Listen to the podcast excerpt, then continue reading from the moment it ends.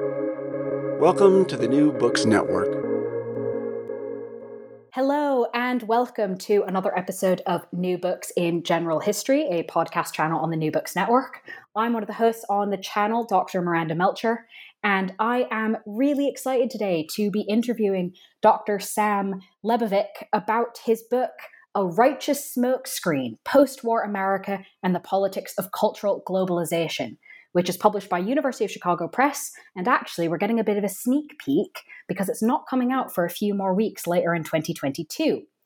Um, the book is an examination of how post war America, the United States, twisted its ideal of the free flow of information into a one sided export of values and a tool with quite global consequences, um, many of which we are still living in that world today.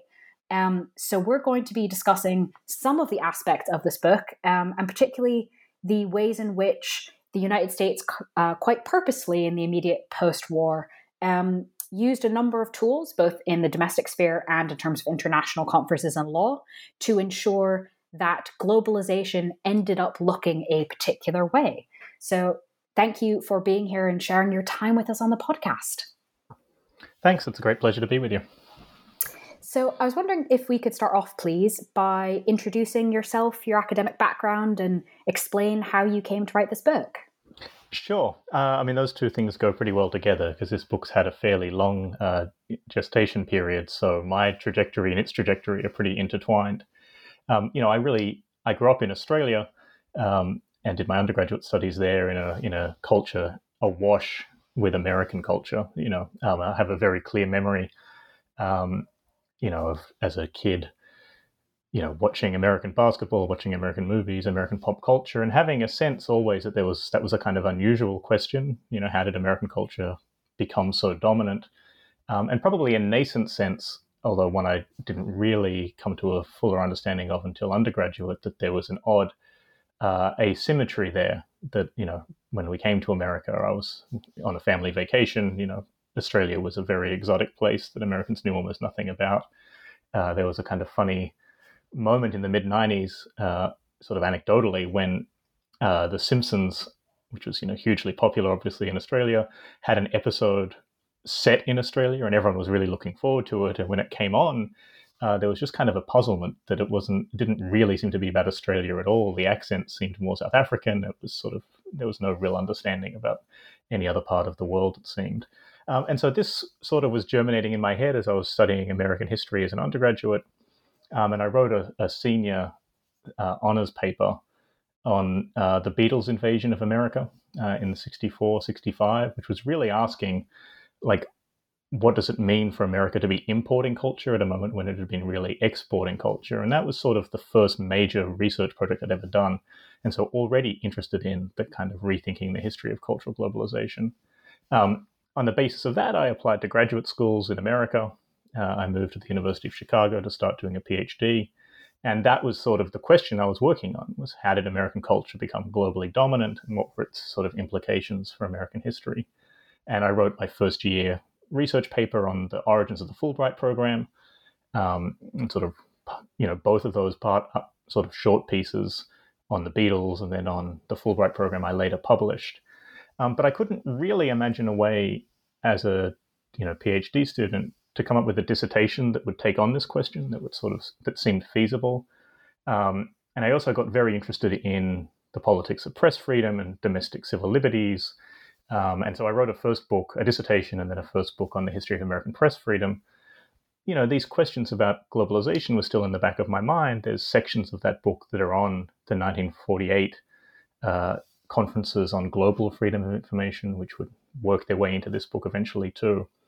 Um, but I hadn't found a way to tackle the problem. Uh, so I was teaching courses on glo- cultural globalization. I was reading about globalization, uh, but it hadn't turned into a research project. Um, and you know, after 2016, my book, my first book came out, and I was looking for a second project. Uh, and there were sort of two impulses, sort of more professional and political in my mind as I was thinking about a second project. Uh, the first was I'd been given advice to try to find a small second book project uh, to sort of help me get it done while my administrative duties ramped up as a tenured professor. Uh, and the second was really after the election of Donald Trump. um, you know, I'd written a lot about press freedom and freedom of speech and the need to sort of focus more on producing new forms of information uh, rather than kind of engaging in just opinion commentary and controversy. And so I wanted to take that advice to heart and continue to sort of stay in my lane. Um, I sort of thought there was a bit of a Trump derangement throughout the academy um, and to, to work on something that would produce some new information that was relevant to contemporary debates about the liberal world order and liberal internationalism, but that would generate new information. Uh, so I was I spent a couple of years kind of bouncing around different ideas for what that smaller archivally based project would be. And you know, I benefit I live in DC, so I'm close to the federal archives. Uh, so for a while, I was very interested in passport controls and looking at the history of the passport offices. Uh, for a time, I went back to looking at the Fulbright program and its origins in war surplus disposal, which we may talk about, uh, and you know did some research on that. Uh, and as I was teaching books on kind of the liberal international order and on cultural globalization, I realized that all these kind of little projects that I was thinking of as potentially small books or side projects really all hung together as a book that would explain that question that had been with me for years, which was how did America kind of come to globally dominate international cultural flows? Uh, and I wanted to put that story in the story of kind of liberal internationalism in the 1940s, where we've traditionally looked at the UN General Assembly or the Security Council or the IMF, but to look at these other forms of globalization on the one hand, and on the other, to sort of go back to that question, uh, which I think had been missed in the literature, really, which was why is it that as America's exporting so much culture, it's really importing very little in the 1940s and 1950s? And that struck me as a way to rethink both the dynamics of cultural globalization, but also what's happening in post war American political culture. And so I sort of realized quite belatedly that all these little themes and weird little bureaucracies I'd been researching really did kind of hang together. Um, and so that's the origins uh, of the book that does in fact explain the origins. Um, as you were talking through that, I was like, oh, that's chapter three. Oh, okay, that makes sense that that's a piece of this. Um, so we are going to talk about some of these pieces. Um, and I sort of want to start with, as you said, the traditional place that we often look for these ideas, liberal internationalism, um, the 1940s, and the sort of the creation of the UN. And we often look to these institutions historically and currently as kind of being like, well, shouldn't that be where globalization comes from? Shouldn't that be where all the countries come together? Um, and in individual pieces of the historical investigation, looking at particular parts of the UN um, structure or the UN organizations, things like that, um, you know, there, there's pieces of that answer. In some ways, yes. In some ways, no. Kind of depends. And then, of course, today and for decades, there's been long running criticism that, well, these things say that they're the international organizations and the level above states, but they're really not very powerful at all. They really don't do very much at all. They kind of talk a big talk, but that's really all there is.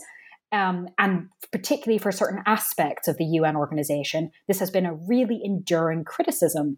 And so I was really interested to see in the beginning part of your book that these two strands not only come together, but also are part of the story of how the US becomes so dominant. Because in some respects, to understand how the US becomes so dominant, you sort of have to go, well, what could the alternatives have been and why didn't they become dominant?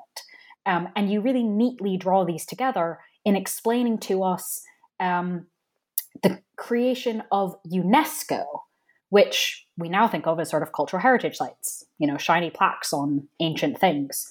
Um, but actually, you remind us that UNESCO comes out of the massive need to reconstruct education after World War II with some quite stunning statistics, right? Um, just to give you, just to give you, you obviously wrote this, but to give the listeners one example, uh, quote, in Greece, some 91% of the nation's schools have been seriously damaged or destroyed. In the Philippines, it was 95%. And um, we're really talking about quite total destruction globally. And that's what UNESCO is meant to solve. And yet it didn't. And it doesn't. And we now have the sort of nice shiny plaque thing, which is obviously a simplification, but still probably most people's first association. Can you explain to us how we can understand how we ended up with kind of weak UN institutions and a dominant United States? That these things are actually much more linked than we might realize? Sure. I mean, so that's exactly the problematic that I'm trying to deal with. I mean, the reason that the US is going to be so dominant in post war cultural flows is in some ways a sort of inevitability of the history of World War II. Uh, you know, the sort of mass devastation to so much of the world. And, you know, the US is famously unbombed, right? Its economy is booming, it doesn't suffer devastation. Um, you know, some of its occupied colonies do, uh, but the mainland US doesn't. Uh, and so there's a, you know, this, the challenge really in connecting the history of the UN to sort of the rise of the US is to show that there was any any effort or any imagination that the UN could have played a more robust role in post-war cultural flows that it wasn't just going to always sort of ride alongside the sort of inevitabilities of economic dominance that the US was going to experience. And the place that I decided to look at that, I mean, it's sort of central to the origins of UNESCO, uh, is the very serious efforts in 1944 through about 1946 to imagine uh, a multilateral organization that was going to be designed to reconstruct post-war devastated educational systems. Um, so, you know, what we now know as UNESCO was actually first proposed, uh, its first title was going to be the United Nations Educational and Cultural Reconstruction Organization. Uh, and it grew out of uh, a sequence of meetings amongst uh, ministers of education from occupied allied nations in Europe and then eventually from around the world who came together to kind of document how badly devastated their schools were, how desperately they needed material resources to rebuild schools.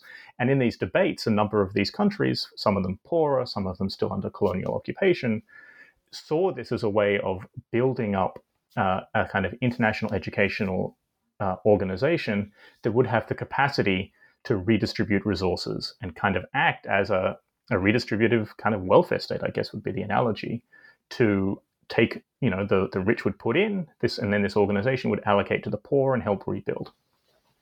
Uh, and the US is briefly, in 1944, it sends delegates to these first meetings and it, it sort of agrees that, yes, this is exactly the right sort of thing to be done. Uh, and will pay into this, what was going to be an educational reconstruction fund. Uh, over the next year or two, uh, as sort of the State Department begins to do ever grander planning for the broader Uni- United Nations project, as it begins to get some doubts about what's happening in Eastern Europe, as it begins to be concerned about congressional pushback, uh, particularly from Southern uh, Democrats who are very high up in the foreign relations committees, and they're very concerned that any really robust organization that's going to take US money and give it around the world and also play a role in sort of rebuilding educational systems might be the kind of thick governance structure that could maybe say dictate to the US that some of its educational uh, establishments and structures are not quite adequate. Um, and there's a moment when one of the advocates for a kind of more robust UNESCO uh, says, like, this is going to go nowhere unless we can make very clear to uh, America that you know no United Nations organization is going to be able to tell Mississippi that it needs to spend more money educating its black population. I mean, the sort of stakes here are, are quite apparent. And so ultimately, as UNESCO is being formed, uh, the US tears up the first draft of the Constitution, which was going to create this Cultural Reconstruction Fund, and proposes instead this much more kind of airy vision of uh, an organization devoted to free flows of information around the world. And it does so in part under the sort of on the theory that this is a more liberal program, right? It's a larger program. It's going to really encourage an interchange of ideas everywhere around the world. And it's not going to be just sort of doing this short term, messy project of rebuilding schools. But as it transforms the organization into this kind of more ambitious cultural venture, it also cuts the budget and ensures that it won't have the money to do kind of material reconstruction projects. Uh, and this is incredibly controversial at the time. It's the subject of a lot of protest from nations from the global south and from places like in Eastern Europe who said, like two years ago, you promised us that the reason we were going to have this organization was you were going to give us money to do reconstruction. Like, what happened to that? Uh, and the US just kind of stonewalls. It says, don't worry, our private charities will provide the money. And, you know, private charities provide the money for some period of time, but it overwhelmingly goes to Europe. It doesn't go to other parts of the world. And what you get out of it is a, an organization that has like incredibly lofty liberal universalist rhetoric, uh, but no real money to do very much.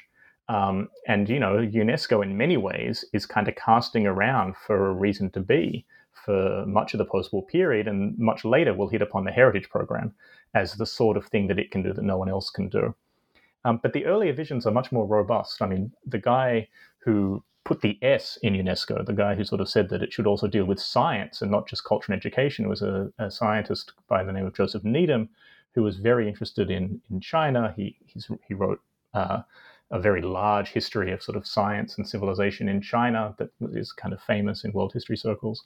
Uh, and he actually at the time says, you know, UNESCO shouldn't just be, sorry, globalization and, and international funding shouldn't just be going to uh, what he called the bright zone of cultural exchange. We shouldn't just be putting resources into networks between British and American scientists, for instance. He's like, they already have the ways to do that. What we need is a way to put uh, you know, Venezuelan entomologists in touch with Indian entomologists. And like that's an exchange that an international organization should be helping to develop by spending the money. Um, and he said it would be absurd to have any money go to an organization that was focused not on particular redistributive efforts, but just kind of on, on a general encouragement of free flow, because that will just encourage more flows within what he called the bright zone. And I think in many ways, that's what we lived with, right? Uh, after World War II, UNESCO couldn't redirect the flows of culture. It could just kind of add to or accelerate already existing flows, which was where the money was. Thank you for explaining that. I think it provides a really good starting point um, for the book, but also a really helpful grounding point for kind of understanding what could have been and therefore helps us see what was. Um, and so to kind of follow this thread of funding, because in a lot of cases, um, not just in this book, but kind of follow the money does seem to help us understand things. Um, and that seems to be incredibly true in how the basis for US ability to have this global imprint um, was created. Now, obviously, separate from the goal of doing it, how, how do you actually manage it? If you want to do it, how do you do it? And I was really stunned, quite honestly, to learn that a lot of these aspects that I had previously understood to be separate are actually really interconnected in terms of their funding. The aspects are um, educational exchanges, you've already mentioned the Fulbright, um, the expansion of US embassies around the world, uh, and the dominance of US companies in global aviation, um, all of which are, again, seem to be quite separate, definitely ways in which the United States um, dominates, and also similarly financed in their initial establishment. So you already mentioned war surplus. We know where that comes from. The US wasn't bombed and had an industrial military capacity that no one had really expected could be quite at that scale. How exactly did how, how was it exactly figured out that hang on a second, we have all this extra stuff, we could get these things out of it? Yeah, it's a great question, and I we've sort of jumped over the war surplus. Let me just pause for a minute because I think it's not an obvious history. Uh, it's sort of one of the great forgotten stories of the 1940s. I think that at the end of the war, you know, America is kind of mobilizing this massive military industrial capacity to prepare for an invasion of Japan. And when the bombs drop, it's sort of like the music stops in a in a sort of globe circling game of musical chairs, and all of this logistical stuff is just sort of parked where it is. And it's about you know close to eleven billion dollars worth of material. Uh, and it's not weapons exclusively; it's everything you need for a modern army. I mean, some of my favorite examples. Um, uh, there are 1.3 million eye shields on Saipan, right? That are you know six million containers of decontaminating agents. There are huge fleets of trucks uh, parked outside of cities in India. Uh, all of this material is just sort of sitting there, and the US has to work out what to do with it.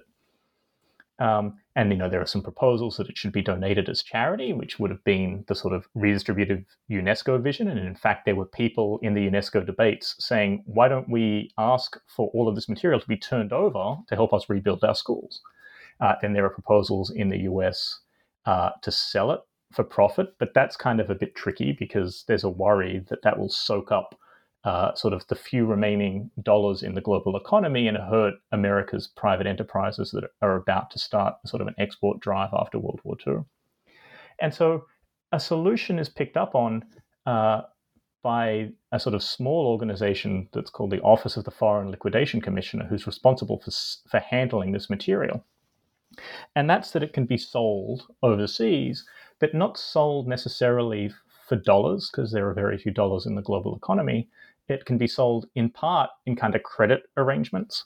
Um, but it's also, they're going to set aside tranches of this money for what the US calls intangible benefits uh, for things that other nations can pay for or give to the US that would be useful to the US, um, but are not, you know, going to cost dollars. And the three that you've mentioned are the three most important of those. Uh, the first is educational exchange. So the Fulbright program, which is now the most famous kind of international educational exchange program in the world, it's kind of the largest uh, in world history. Um, you know that is originally funded for by the sale of war surplus. So you are a foreign nation, say China, and you've got all of this leftover war material sitting in your country, and you say, well, we're going to buy all of that, uh, and in exchange, part of we'll set aside some part of what it's worth uh, to pay for the Fulbright program. So we'll set aside $20 million to run an educational exchange program between the US and China.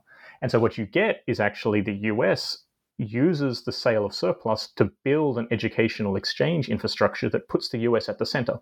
Uh, you know, until then, the US hadn't really been the kind of center of international education. You'd be more likely uh, to go to France or England or Germany, depending on where you were in the kind of imperial world order. You had different poles. You know, the US is always going to become a kind, uh, a sort of educational superpower in the 40s and 50s, given how much the economy is booming. But this is again an example of creating the kind of networks that add to the bright zone of exchange, right? It's a way of bringing in a kind of cultivated elite of foreign students to be educated at the US and also to give US citizens an opportunity to be educated overseas and sort of cultivate themselves as leaders of a kind of global hegemonic class. Uh, and that's the origins of the Fulbright program. That's it runs on surplus uh, funding for the first 15, 16 years, um, and it creates this kind of weird footprint uh, you know, if you don't have surplus in the first years of the project, uh, you don't have a Fulbright program. Um, and the idea for using these intangible benefits is actually Fulbrights, uh, we think. Um, we're not exactly sure where Fulbright kind of got the idea to trade war surplus for educational an educational exchange program. Uh, my suspicion is that he got the idea from the discussions about the origins of UNESCO.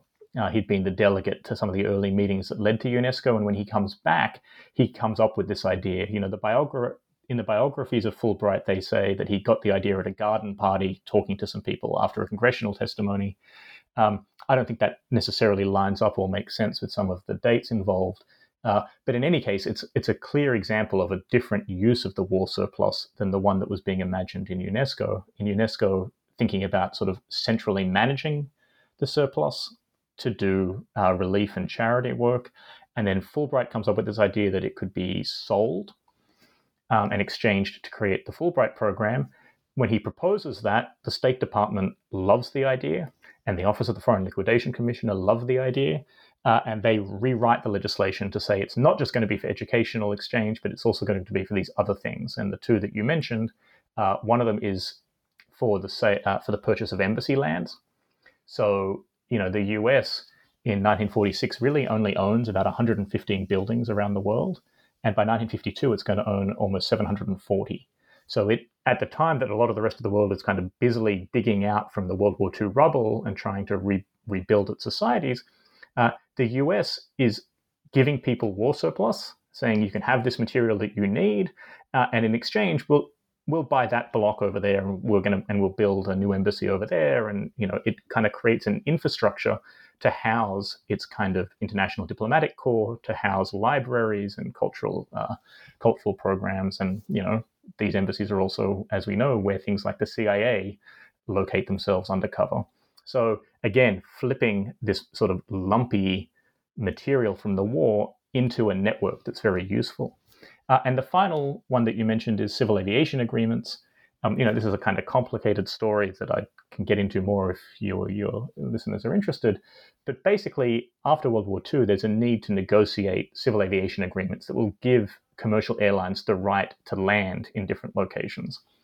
Um, and the British Empire is very hesitant to sign over these rights to the US because it knows that the US has a much stronger commercial aviation sector, in part because of the way that the two nations divvied up the division of labor of producing aircraft for the war, and partly because of the sort of economic prospects of the two moving forward.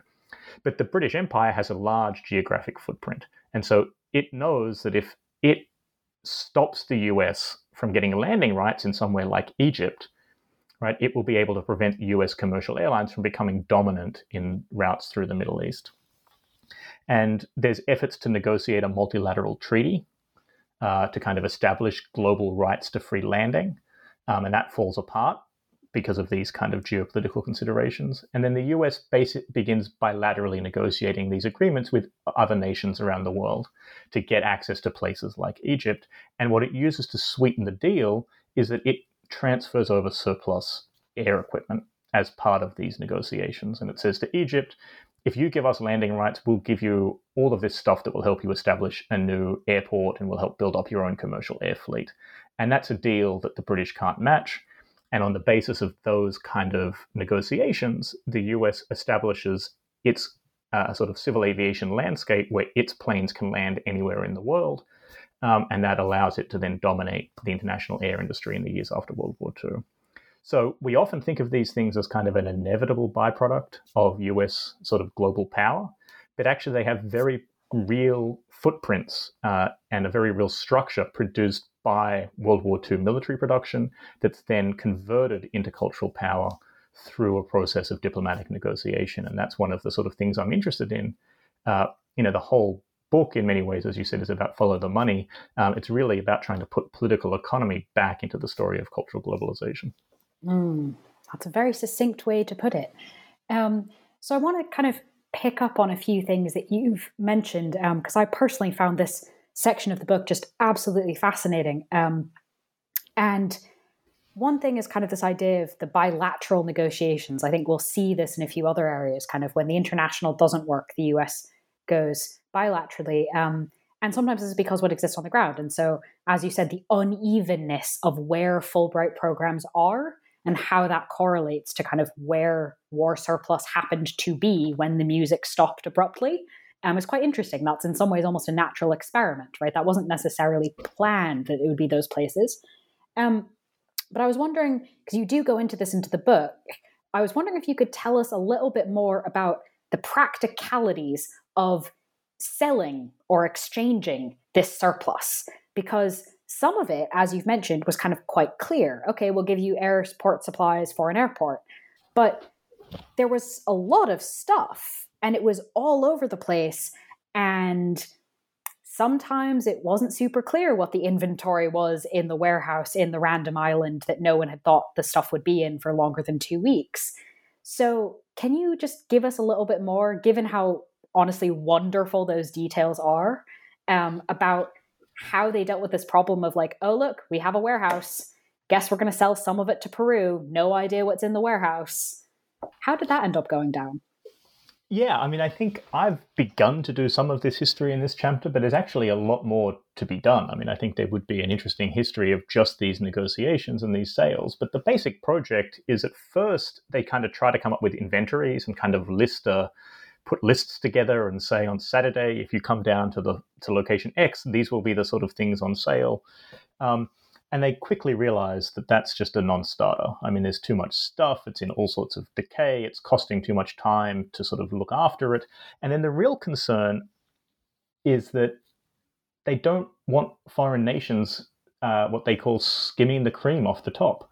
You know, a lot of this material is beginning to deteriorate. Uh, you know, they talk in kind of really colorful detail about what happens to a pair of leather shoes, even if never worn in a box, if they're sitting in a sort of humid uh, jungle on a Pacific island, is they sort of just start to melt.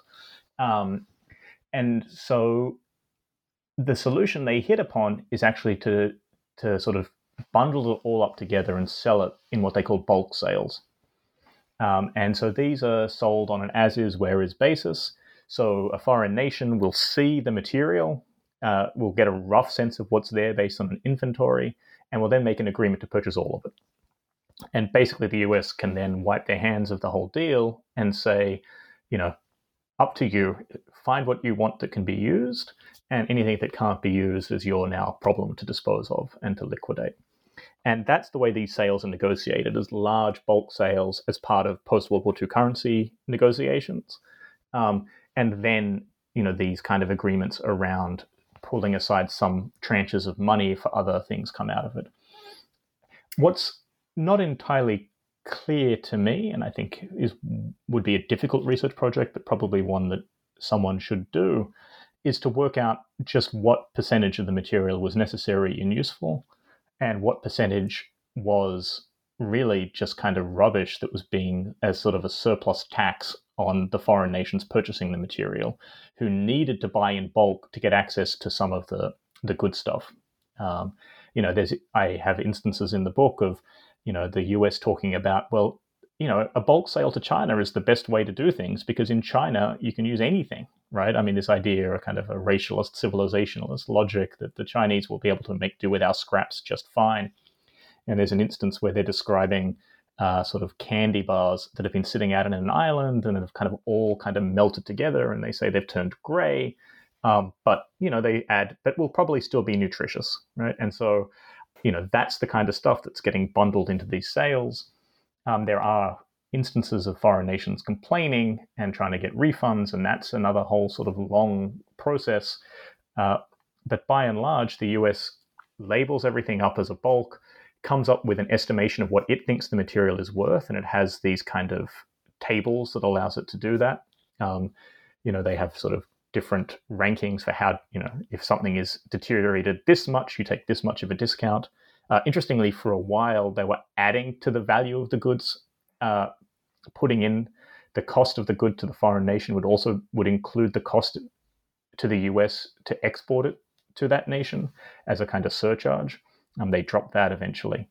Um, but it's a it's a strange moment, and it's a moment where it, it sort of has the appearances of a market function, right? A sort of appearances of a price exchange, um, but really the prices are being set by the U.S.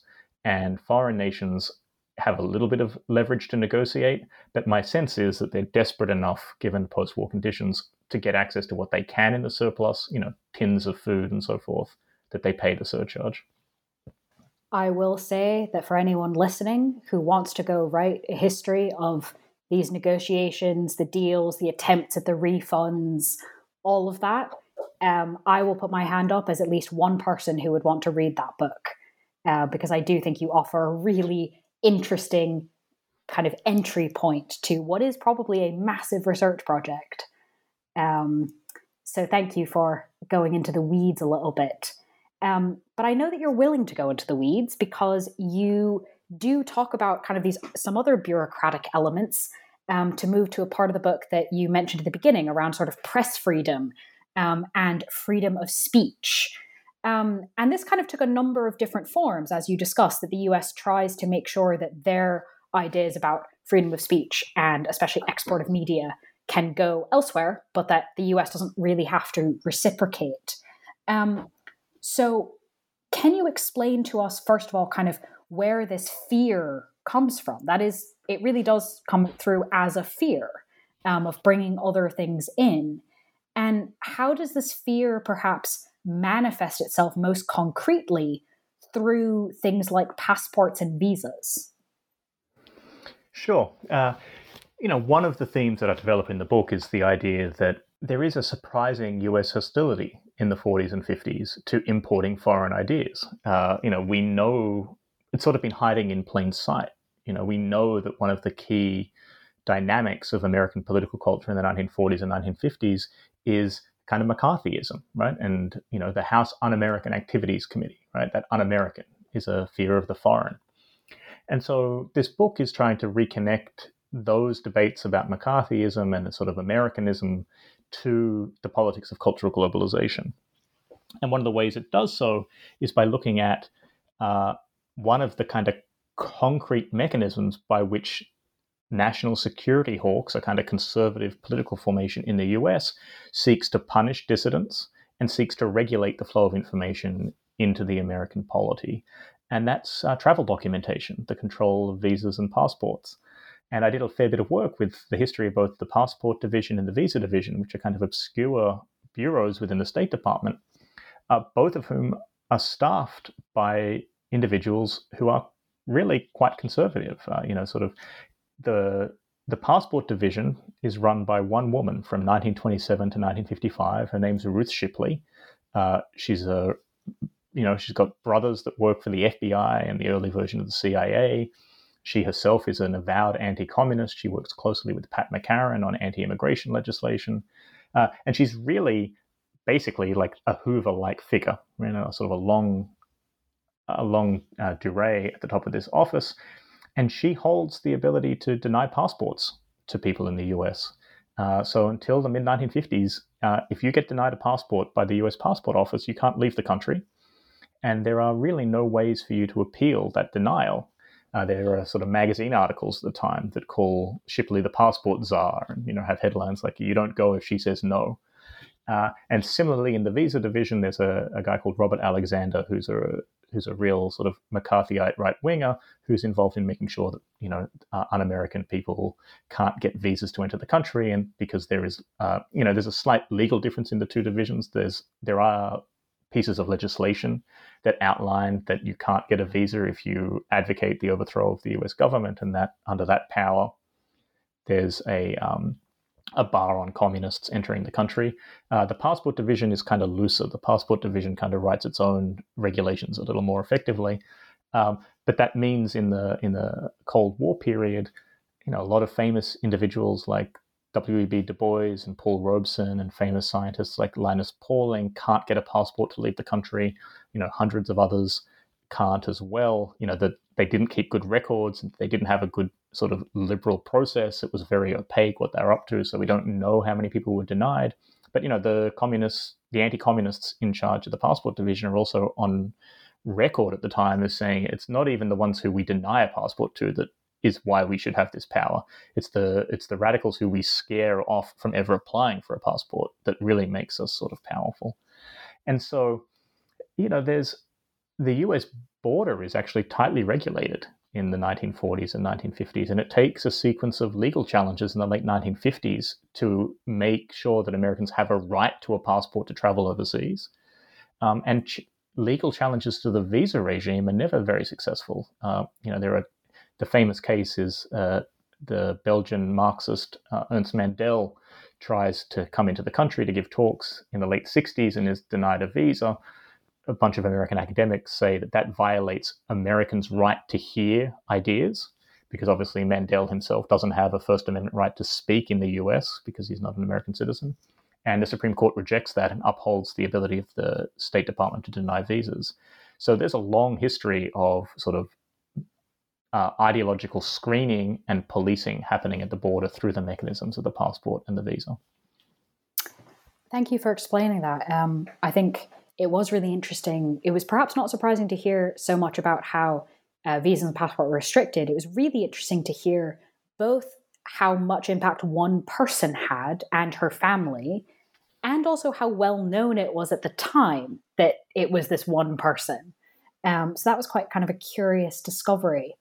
Um, but to move then from the restrictions domestically to sort of abroad, because again, we're in this environment where what the international organizations of the world, what international law, what international anything will look like is still very much kind of up for debate. Um, and so you discuss a conference in Geneva around freedom of the press, freedom of information. Um, what was kind of the goals of those conference and how did the US not particularly enjoy this? Um, tell us about kind of this moment where, again, we could have gone down a different path in terms of freedom of the press internationally.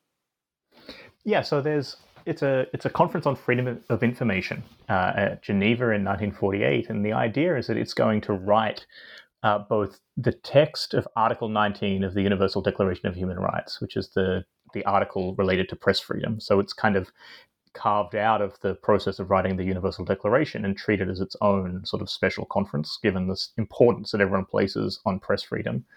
Uh, and at the same time, there's a hope that they will write uh, not just a kind of universal article, but that they'll also write a multilateral treaty, a kind of binding piece of international law that will regulate the flow of information and news around the world. Uh, and the US is really in favor of this at first, uh, particularly the US wire services, so the Associated Press and uh, and UP UP, um, who want to expand their kind of business model. The you know the before World War II and really through in the late 19th century and early 20th century, the the international distribution of news is run by a cartel agreement where there's three and then four major wire services that sort of are responsible for circulating information around the world. And that's beginning to break down during the war. And the, the American wire services see that they're going to have potentially a new large global market and they want to write that into international law that they'll have the right for their re- reporters to travel across borders without policing and the right to transmit information across borders without censorship. And to them, it both looks like a really important piece of liberal reform, given that everyone kind of thinks at the time one of the huge causes of Nazism and World War II was propaganda, right? A, a lack of free information crossing borders. And secondly, it also accords with their commercial imperatives. They don't want foreign governments to kind of hold them out because they know that they're the sort of the most primed to take advantage of a new era of globalization. Uh, so the US comes to these conferences with a with a vision of what it thinks global freedom of information should mean, and what it basically means is negative liberties, right? The absence of censorship and the absence of borders, and the freedom of the US to move around the world and circulate its news. The problem is that every other nation that comes to the U- to the United Nations also has a definition of what it thinks freedom of information means, and these take roughly two forms. One is an idea that it's not enough to just allow the free movement of journalists and the free flow of news, because there's a risk, and this should be familiar to people in today's debates about fake news, there's a risk that just increasing the flow of information will maybe increase the flow of propaganda and that the UN, if it's going to encourage the movement of journalists, needs to also make sure that they're responsible to the truth. And there are proposals to sort of accredit international journalists or to give uh, nation states the right of reply, so that if an American newspaper publishes something really uh, scandalous or derogatory about Mexico, that the Mexican government has the right to write back to that newspaper and have that newspaper publish, you know, sort of force a, a reply in the New York Times, say, if it had been too critical of a foreign government. And so that's kind of box number one of alternative visions of press freedom. And box number two, which is articulated particularly by nations from the decolonizing world, says that it's all well and good to reduce barriers to the movement of news and journalists, but that only works if you already have a vibrant news sector. It only works if you can publish newspapers and pay journalists. And poorer nations in the world just don't have that capacity. And they don't have that capacity for a variety of reasons, but the first among them is the fact that you need newsprint to print newspapers after World War II. Uh, and at the time, the US, which had about 6% of the world's population, was using 63% of the world's newsprint. And so there's more uh, sort of newsprint being used to print advertisements in the US than there is to be to print news in India. And nations like India say if we're going to do global press freedom, we also need to redistribute some of these resources to make sure that it's not just American uh, cultural imperialism or commercial dominance that comes out of the process, but also a genuine exchange of information that we can also produce our own news and circulate it internationally. Uh, you know, you'll be not surprised to learn that the US doesn't like either of these alternative visions very much. It says that those are kind of statist interferences with the free flow of information. Uh, and the negotiations sort of stalemate over this impasse. And, you know, they write the text of Article 19 for the Declaration of Human Rights, but they can never really agree to binding international law. And this project, which had gone for many years, sort of withers away by the early 1950s. Uh, the US uh, is still committed to an idea about spreading its vision of press freedom around the world. Um, ironically, because it's lost interest in the UN, thinking that the UN will become just a way of uh, legitimizing state control over the flow of information. It says actually what we're going to do is just do it ourselves. We're going to unilaterally begin really exporting objective style American information to the world. Uh, and the mechanism it develops to do that is ironically a propaganda program, uh, hmm. which it calls the Campaign of Truth. Uh, and you know, then it establishes the U.S. Information Agency. Right, that information becomes the language uh, to describe U.S. efforts to pump its journalism and its news throughout the world. Yeah, that is a pretty ironic result of an attempt to create international law to make freedom of information a thing globally. Yep, that also, as with many other aspects of your book, explains a lot of what happened in the 40s and 50s and also what we've ended up with now. So, thank you for explaining that to us. Um, to sort of shift focus a little bit, you mentioned in the beginning when you described kind of how this book came together um, some you, you mentioned archives um, that these were sort of individual experiments or investigations rather um, that you've brought together. So i was wondering if you could sort of tell us a little bit um, practically about the methods of this book but also you've mentioned a few times kind of bringing political economy into global cultural um, globalization. Can you tell us a bit about sort of the methods and the methodological process for this book? Yeah. So i mean the book is you know the the challenge here is that these are incredibly airy concepts in their kind of self-understanding. You know free flow of information two-way exchange. Uh, they've got a real liberal political form that's sort of up in the clouds. And so what i was interested in is actually thinking about how the, these things work concretely historically. I mean, it's all well and good as I think the the freedom of information example provides. It's all well and good to say we believe in freedom of information, and everyone kind of agrees on that. Where the rubber hits the road is when you sit down and try to write a law to to define what that is. So my method was to find the sort of institutional locations where these terms are being actually sort of hammered out as concrete propositions. And those tended to be uh, international meetings uh, and diplomatic encounters. And then those are kind of good sites to work with uh, because, on the one hand, the positions get articulated by competing sides and the politics becomes clear. So you can sort of sit and read the, mi- the minutes of that Freedom of Information conference and just sort of see who's arguing what. Uh, and they're also important as fact finding organizations. I mean, one of the things, you know, the book is makes a strong argument that the United Nations is a lot weaker as an institution in the 40s and 50s than it could have been, and that we shouldn't just presume that the actually existing United Nations system represents liberal internationalism in any clean or straightforward fashion. Uh, but one thing that those organizations are very good at is gathering information and data. And so, you know, they also provide a repository where you can sort of see some of these underlying flows uh, and also see the politics that are articulated around them. So, you know, the pro the, the the method of the book is by and large, you know, to to sink deep into the institutions responsible for negotiating these international terms. Uh, and then, you know, it's primarily a book about the American story uh, to also look at the American bureauc- bureaucracies that were responsible for negotiating with those international bodies and to work out, again, these are locations where you see competing American visions being articulated. Um, and through those debates, you also get a sense of what the underlying economy of the of the field or the organization is. So to maybe just give you a concrete example uh, beyond ones that we've already talked about, you know, one of the debates I was very interested in in the 1940s is a proposal to sort of eradicate or radically liberalize visa and passport documentation. Uh, there's there's hopes in the 40s that if we could get rid of passports and visas, both of which are really only about 30 or 40 years old at the end of World War II, go back to a late 19th century version where you can kind of just jump on a train or a boat and eventually a plane and get off at the other end without going through uh, document control. That will allow for a sort of more liberal international world order based on understanding. It will also be good for the tourism industry. Uh, and then it's the State Department's passport and visa bureaus, you won't be surprised based on what I've already discussed, that really don't like that idea because they're very concerned about letting foreign radicals into the US and it, they don't want to do that.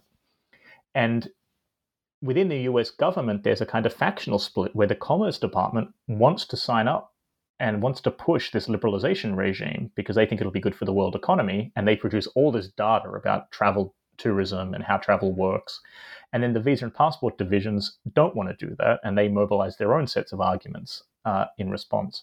And so, out of those internal bureaucratic debates, I'm able to sort of reconstruct both what the world of travel looked like, what documents were required where, uh, the stakes of competing visions of travel documentation, and then also tell a story about which bureaucrats win and why. Um, and then, you know, these turn out to be important hinge points because, as you've mentioned, what the United Nations system is going to look like is actually up for grabs.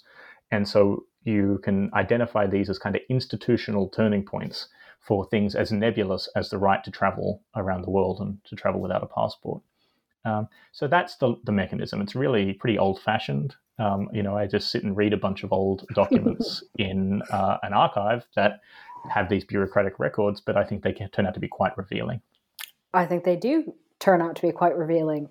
Um, and in fact, that's a brilliant sort of uh, segue into my traditional penultimate question, um, which is particularly easy often for authors to uh, answer if they've done archival work. But uh, was there anything in particular that, as you were writing this book or writing the pieces that became this book, uh, that really surprised you? I certainly was surprised by a number of things in the book, but you obviously are the one that wrote it. Was there anything that surprised you in this process?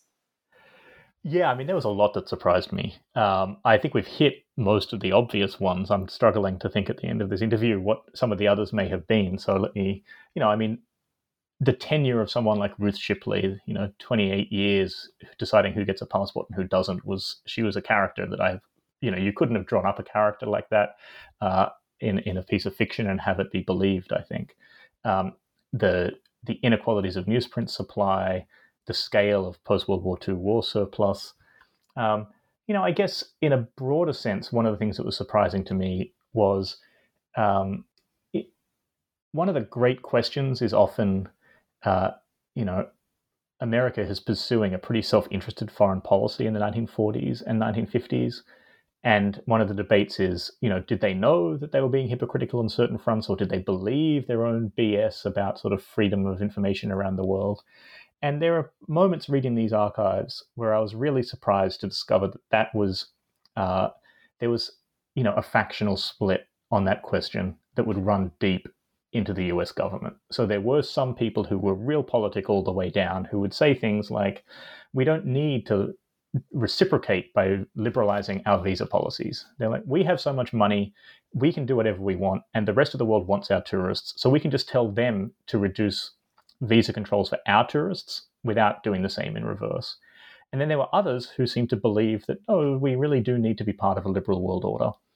And so I think the tendency to try to describe American foreign policy as one or the other uh, is perhaps the wrong debate. What was surprising to me was if you get under the hood a little bit, you see that those tensions and hypocrisies are actually mapped onto different visions of world order and that they're sites of struggle.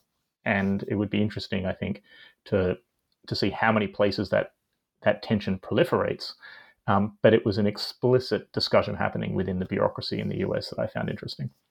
Hmm, that is interesting. Um, that is a debate that I've often wondered about. Um, and it was interesting to see, as the example you briefly touched on, but obviously go into more detail in the book, within the State Department, between sort of the section that's going, well, actually, American tourists and American business people want this about visas and travel documents and then visa passport and visas being like well actually though we want this um, and that they were essentially arguing within the same building. That was quite an interesting detail. So it's curious to see that that kind of extends further um, yeah i mean i think the general point here is and hopefully it's one of the points of the book that uh, you know this the history of these kind of flows of information is political all the way down you know, I mean, that's kind of the you know the simple takeaway of the book is that this was always a political question, um, and it's just it was surprising to me that that was my intuition, but it was still surprising how clear that was when you began looking at particular domains close up. And presumably pretty satisfying to see that intuition confirmed in the archives. It was, although you know, as I said, it took me a, a, while to realize that all of these things that I was looking at that looked the same should probably go together in a book. Um, and once the sort of once the penny dropped, I felt both satisfied and also a bit uh, like a bit of an idiot that it had taken me a few years to work it out. But no, very satisfying.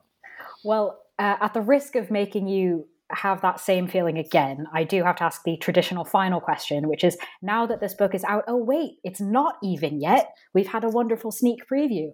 Um, but now that the book is firmly in the hands of the publishers and the global supply chain, um, what are you working on now or next? Uh, so this one's actually surprisingly easy because this time I have a very clear book. Uh, I'm not just working through a problematic, but I have a book that's on a subject.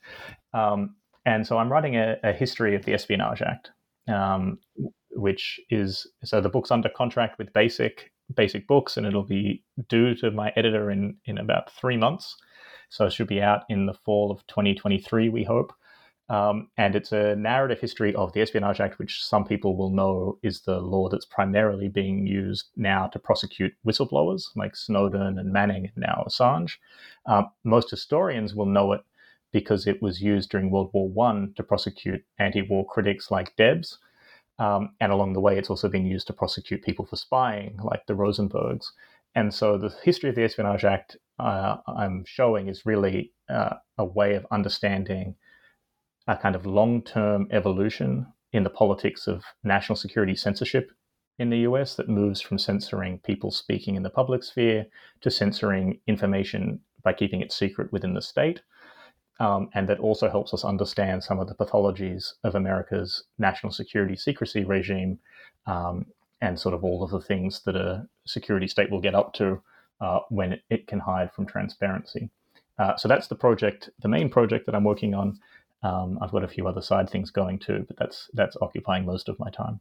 Brilliant. Well, that sounds absolutely fascinating. Hopefully, when that comes out, you can come back on the network for another interview.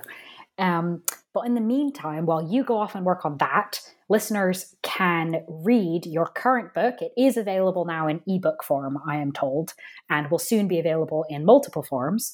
But it, as a reminder, it's titled A Righteous Smokescreen Post War America and the Politics of Cultural Globalization from the University of Chicago Press. Dr. Sam Lebovic, thank you so much for sharing your time and thoughts with us today. Thank you. This was a lot of fun.